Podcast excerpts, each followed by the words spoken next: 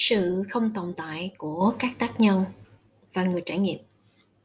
Do bởi sự vi diệu và thâm sâu của giáo pháp, thâm má hầu hết mọi người không thể chứng đạt và có được sự hiểu biết hay trí tuệ mà có thể xuyên thấu vào giáo pháp. Cho nên, họ nghĩ là tôi là hoặc tôi trải nghiệm. Họ nói như vậy và cũng tin rằng có một tác nhân hoặc một người trải nghiệm như vậy tồn tại họ tin rằng tôi thực sự làm việc thiện trong kiếp sống này. Và trong kiếp sống kế tiếp, tôi sẽ tận hưởng quả của nó. Tôi làm điều này cho nên tôi trải nghiệm. Những người khác thực hiện những công việc và họ cũng trải nghiệm cái quả về sau. Nếu một người thực hiện những việc xấu trong kiếp sống này, họ sẽ trải nghiệm những quả xấu trong kiếp sống kế tiếp. Người đó bám vào tà kiến như vậy khi họ tin rằng chúng sanh thực sự có hiện hữu. Họ tin rằng họ là tác nhân và là người trải nghiệm. Theo giáo lý của đức phật, cái tác nhân này là gì? Trong thực tế hay theo chân đế, tác nhân này không tồn tại.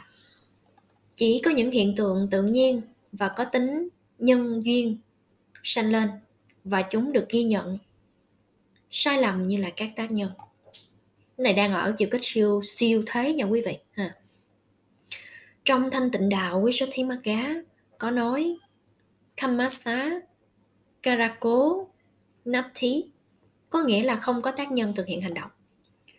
Trong Lý Duyên Khởi Bhatticha Samutpada chúng ta có câu văn Sankara Pachaya Vinyanang tức là hành duyên thức. Ở đây, chúng sanh không được nhắc đến. Chỉ vì do bởi nghiệp kết quả sanh lên, không có tác nhân thực hiện hành động. Trong lý duyên hợi bát tha ná cũng vậy. Chúng ta có những yếu tố sau. Kusala, kusalang kamang những nghiệp thiện và bất thiện. Quy pa kanang khanh thà năng, các kết quả như tâm quả và tâm sở. Sắc pháp do nghiệp tạo, do bởi năng lực của nghiệp duyên. Ý nghĩa ở đây là các nghiệp thiện và bất thiện có liên quan với những pháp quả như tâm quả, các tâm sở và sắc pháp do nghiệp tạo thông qua năng lực của nghiệp. Không có sự tồn tại của các tác nhân trong câu văn này. Điều này vô cùng quan trọng và đầy ý nghĩa. Kamasa karako, nathi. Không có người thực hiện hành động. Chỉ có các nguyên nhân tồn tại. Khi các hiện tượng mang tính nhân duyên sanh lên, chúng ta nghĩ là có tác nhân trên thực tế, không có tác nhân, chỉ có hiện tượng tự nhiên mang tính nhân duyên sanh lên. Rồi từ đó ghi nhận là tác nhân và rồi thành cá nhân.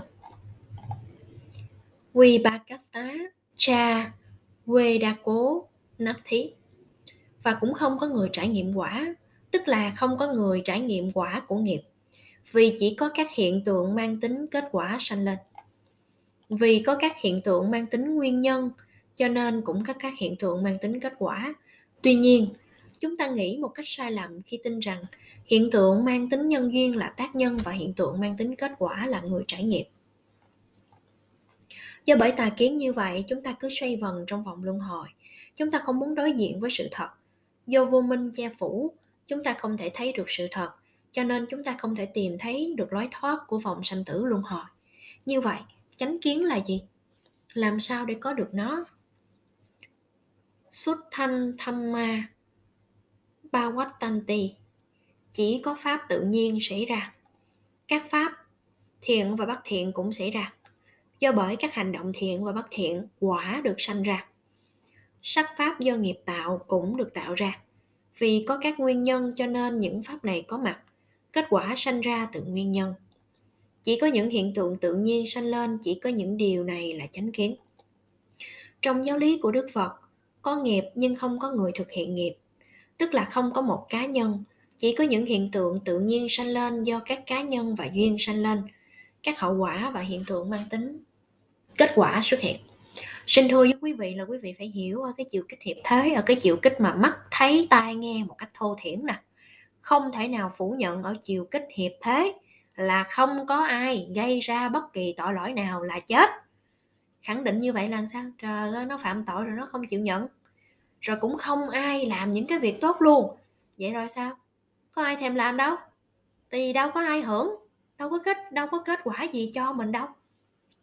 Ở cái chiều kích mà mọi người vẫn còn đang bị chi phối và thực sự là không thể nào đạt được cái sự thấu triệt về tuệ liên quan đến cái cái cái cái cái lý vô ngã này, thì mình còn chấp nhận những cái sự chế định liên quan đến một con người, một cá nhân cụ thể liên quan đến những người thực hiện và những người thụ hưởng các cái hành động từ ý, từ lời, từ thân.